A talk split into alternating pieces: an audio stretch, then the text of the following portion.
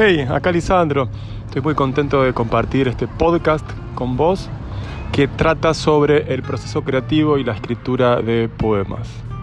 Si sentís que estás desconectado de tu fuente creativa, si descubriste que faltan herramientas, estrategias, metodologías y puntos de vista que te permitan avanzar más, no solo en tu conocimiento de vos mismo, sino al mismo tiempo del lenguaje expresivo, entonces este podcast está destinado a vos. Encontrar todos los materiales, tips, herramientas que te permitan llevar tu expresión al máximo nivel. Abrazo.